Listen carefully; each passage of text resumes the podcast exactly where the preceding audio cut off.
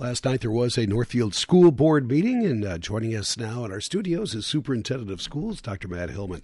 Good morning, Matt. Good morning, Jeff. Happy Tuesday morning to you in beautiful downtown Northfield, Minnesota. Well, thank you. Appreciate that. We have uh, a lot to talk about from last night. You had a busy school board meeting. We did, yes. Mm-hmm. Where would you like to start? You want to start off with the District Youth Cl- uh, Council? Yes. Uh, the, the, District Youth Council gave their one, one of their annual presentations last night. And for people don't, who aren't aware, um, within the community, we have something that's called the Youth on Boards program that is really administered by the Northfield Healthy Community Initiative. And you know, we have scores of kids, you know, across dozens of boards and commissions across the community, really helping amplify and lift up student voice. Um, kids are really smart. They come at uh, problems and solve problems from a different angle than many others do.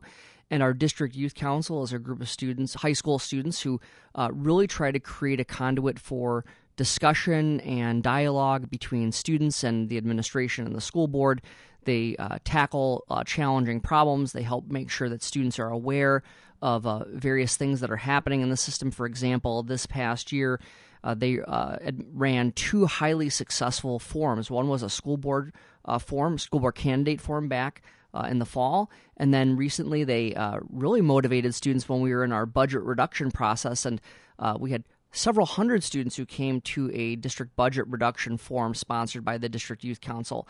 And I think when you see these young leaders, you know, who are um, showing their skills, we have a lot to be hopeful for with the future. So last night, District Youth uh, Council co-chairs Connor Percy and Grace Ryden presented their work from this year. They looked forward to next year. We also honored the seniors who are uh, graduating uh, from the District Youth Council, and a board chair, Claudia Gonzalez George, recognized them, gave them a certificate, and thanked them for their service. So I think it's always good when a community listens and empowers its youth, and that's just exactly what we do here in Northfield. So great job by our District Youth Council, and uh, really appreciate their leadership. Yeah, good stuff. And boy, the seniors are graduating. We're just about a month out. About yeah. a month out, yeah. Uh, Superintendent Hillmann is uh, with us.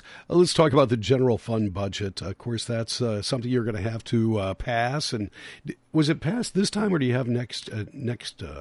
So we have a very deliberate budget process, and, yeah. and, we're a little bit opposite of the city. I heard your interview with City Administrator Martig last week, and you know they're getting started on their budget process, and we're bringing ours to conclusion. A school district budget runs from July 1 to June 30th each year. That's our fiscal year. And so, as you know, we've been talking about budget for several months. We have several different budget presentations that culminate with the general fund budget. Was not approved last night. We don't ever ask the board to approve that kind of thing at the same meeting. So, as the presentation, they'll be asked to adopt all the budgets that have been presented over the last uh, few meetings at the, their next meeting. So the general fund is the largest and the most flexible of all of our funds. Of course, school finance is highly regulated in Minnesota, but the general fund is really the core engine of uh, the school district's finances. And so this is the fund that our budget reduction process uh, was really intended to make sure we could stabilize and keep fiscally healthy. And the board has a, a goal of keeping 14% of its general fund expenditures, very specific expenditures, in reserve. Um, our projections for the general fund budget do include a one year stabilization in enrollment. We have this one year blip over in our declining enrollment projections where we stay roughly the same, and that's next year, and that's very helpful in the 23-24 budget that uh, Director of Finance Val Mertesdorf presented last night. So good to have one year stable, and we're hopeful maybe things turn around. You know, after that we get some housing opened up. Um, there's some other opportunities for people to move here, etc. Um, but for next year, stabilized, and then we're projecting it to continue to, to decline after that. Um, we are projecting to end the 23-24 year. Uh, above our fund balance goal with around 15% uh, of our expenditures in reserve. That's uh, anticipating revenues of around $60.9 million and expenditures about $59.7 million. Um, this is the first year since 2019 20. So if you think about it, we're bookending the pandemic, right? 2019 20 was a year, of course, impacted by the pandemic, but uh, just before really a lot of the impacts happened financially. And then this is really the first full year out of that. So this is the first year since 2019 20 that we're not proposing a, a, deficit budget for next year. So this is a good place to be. Um, we are watching legislative impact. We are uh, including a, a higher than normal amount of funds from the state on the basic formula. Uh, we've assumed 4%. That's the smallest amount that currently is in consideration for next year by the legislature. Uh, but we're also considering some of the new mandates that, while many worthy proposals are uh, uh before the legislature, not even saying we disagree with them, there just is going to be some financial impact with some of those proposals, some that are just not funded, and we're going to have to pick up with the general fund, some that have some funding but not enough. And so, uh, again, those have not been passed yet, so we're not able to take those into account as part of this budget. We always do a revised budget in December, um, so we are uh, pleased with where we're at right now, but we also just have to acknowledge that it was a tremendous amount of hard work and pain um, because we've gone through some very painful budget reductions over the last couple of years that have impacted our community, our students, our families, and our staff. So we want to acknowledge that getting and maintaining our financial stability has come at a cost to our district, and it's because of decades of chronic underfunding by the state legislature, which we're hopeful will turn around this session, and the declining enrollment that we've been experiencing, you know, due to lack of housing and just lower birth rates. So while we are pleased with the financial trajectory uh, moving forward, we do want to acknowledge the human toll that it has taken in our system and in our community. Uh, you know, speaking of those budget cuts, you had we had a call uh, from one of our listeners, and uh, we appreciate that. From the I'm agri- thrilled that people are listening. This is great. from the agriculture community, yeah. and wanted to ask about uh, the FFA, the future of the FFA programs. We were talking just briefly uh, before we went on the air about this, and it's going to have a different look, but. Overall, the, the news seems to be pretty positive. You're not cutting it, you're adding it. Yeah, and I think that this is an example. You know, sometimes people will say, "Well, when the school district makes decisions, the decisions are already made, and you know, you you just don't take very much input." And of course, Jeff, you and so many listeners know that the opposite is true. We take a tremendous amount of input. We're really good at listening. We don't always, we aren't always able to do what people would like us to do for a variety of different reasons. But the ag program is a great example of how uh, initially a very difficult conversation. The proposal to eliminate the uh, agricultural partnership that we've had with Randolph schools for a number of years. Uh, this was in 2022 when we proposed that. We heard loud and clear from the ag community here that this was not something that they are ready to sunset. That has created a year's worth of conversation, not just about ag, but about career technical education in general. And actually, it's going to be the opposite. So, yes, while we are going to be sunsetting our partnership with Randolph, it's not because of a budget reduction. It's actually because of the fact that we're bringing agriculture back to Northfield High School. So next year we'll offer a couple. We're planning to offer a couple of courses uh, in a in a method where we are going to ramp up to have more and potentially full time courses available over the next couple of years. Um, it has been as we've really looked at career technical education it's very hard to hire what many people who are listening would consider to be shop teachers. In fact, there are no colleges in Minnesota, as, as, as ridiculous as that this sounds, there are no colleges in Minnesota right now that have a formal program that lead to licensure in technology education, which many people would consider shop. Um, you can get the licensure requirements done in a couple Wisconsin schools, and my understanding is that St. Cloud State will put together a specialized program for you. There are several uh, colleges in Minnesota that offer ag ed licensure. And so as we move ahead, there's a lot of uh, overlap between tech ed and agriculture. So, for example, a tech ed course might be something like small engines, and in the ag world, it would be ag mechanics, right? Very similar problem solving strategies. So, last night, the board did approve the hiring of a technology education teacher for next year who has an agriculture license. And so we are beginning the process of bringing ag back to Northfield High School. Um, we will still, of course, work with uh, the Randolph FFA in terms of their outreach program and our students. My understanding is they'll still be able to participate through in the F- FFA and ag are different, right? We we could see a point where we bring our own FFA chapter back, which is something Northfield hasn't had in decades, but that's decisions to be made down the line. We really look at modern ag education as a great connector for kids who might be college bound in science. You think about the genetics of ag, and then, of course, with the traditional, you know, more career tech ed pathways in ag. Really, um, agriculture uh, addresses the needs of a variety of different students in Northfield. So, this is a great example about how a very difficult conversation that started as a result of budget reductions is turning into something that's very positive for the district. So I think we always need to keep that in mind when we're discussing hard issues is that you know, we do listen, we do work with the community, and it, it, and sometimes we're able to, to really make great, great gains like this one. And other times there's just little that you can do because of the circumstances. But this is i think a really good feel good story about the trajectory of career technical education at northfield high school.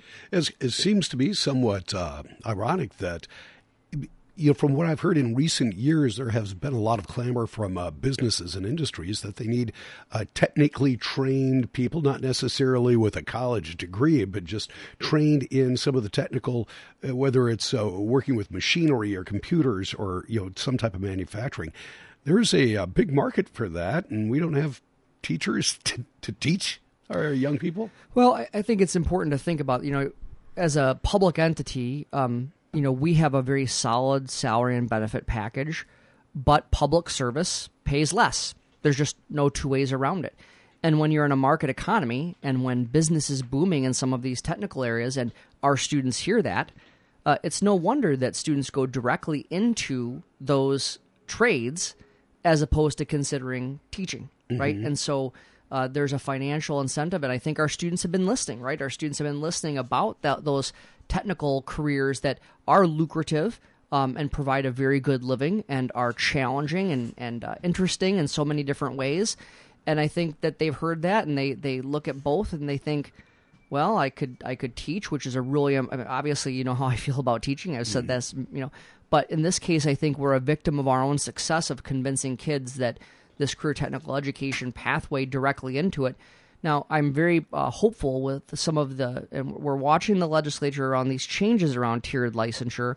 But what we've really seen is uh, we, we, we really are interested in people who have been in the trades for a while, who want to go back and get their teaching license, and maybe they're maybe they're tired of of that you know the rat race of the market economy that it can be from time to time and want to have an impact on students of the future. So if you're a, a, a tradesperson who's listening and you've got a, a two-year degree and you have some interest in thinking about that we'd be happy to talk with you about the pathways that you could get to get into teaching. We may not have a position here, um, but we certainly want people to do good things for kids, whether it's here in Northfield or surrounding districts. And I think those mid career change teachers in this particular field is really what the best avenue moving forward is for us. Good to hear. Good to hear.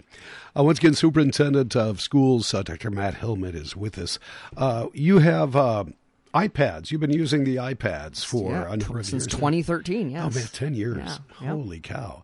Uh, you have a new lease for those yet, or are you working on that? So we're working. I, I went back and I think this is our fourth, or f- I think it's our fourth uh, lease, Jeff, of one to one technology devices. And we are uh, director of technology services. Nate Knutson made this presentation last night. Nate has worked for the district since 2004. He gave a really interesting overview of the changes in technology that he has seen over almost 20 years. He's held nearly every tech.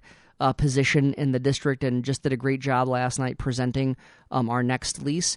Just to be really clear, um, things like technology come from our operating capital budget, which is separate from the general fund. So uh, the operating capital budget pays for stuff. It pays for equipment, it pays for books, it pays for repair. It can pay for a narrow group of salaries. For example, our technology services uh, staff members are able to be coded to there, but very little operational dollars to pay salary and benefits can come from the operating capital budget. So when people hear about us going out to lease uh, iPads and they think, wait a minute, you just cut a bunch of money from the budget, they are two separate budgets. This is an example of the high high regulation of Minnesota school finance. So, uh, considering a number of things, including the declining enrollment, we're going to lease less iPads this time around than we did before. Um, we're per, we're uh, Nate is recommending to stay with to use the ninth generation iPad as opposed to the 10th generation iPad. Cost savings, good stewardship, a handful of uh, other features that we just still need from uh, the ninth generation iPad. We know that Apple's devices um, have always uh, uh, been able to maintain their uh, utilization all the way through the four year leases that we've done. And what we do is we lease new equipment. We're going to lease this new equipment uh, if the board approves it at the next meeting this summer. We'll do the swap out of the old sixth generation iPads with uh, these iPads uh, next fall. And then we sell the previous generation and we use, we sell it as one a lot. We get a bid for it. The last time we got around $312,000. And we turn right around and use that to help pay for the first year of our new lease. So, um, looking at leasing around 4,000 iPads, the associated cases, uh, leasing or uh, including the Logitech Crayon, which is an Apple uh, pencil like device at a lower cost and, and effective. And we know a lot of middle school and high school students use that. So we're leasing, getting those just for the middle school and high school students. The lease cost will be around $412,000, $413,000 a year over the next four years. Again, uh, that money was approved as part of the operating capital budget that the board did approve in February. So um, we always look at an, uh, different devices, Jeff, as well. And when we look at comparable devices and we look at the infrastructure that we have, uh, we know that the the iPad is the best device for us at this time. Does uh, anyone in the school district do you still use books?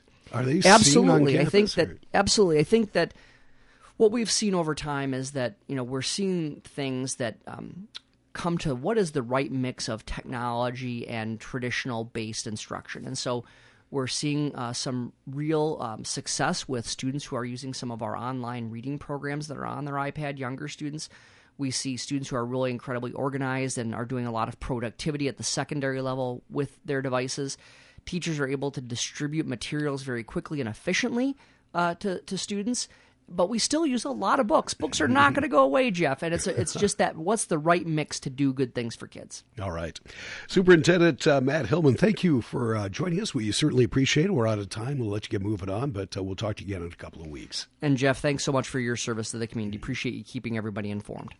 Superintendent of Schools, Dr. Matt Hillmann. You're listening to 95.1 FM and AM 1080 KYMN Northfield.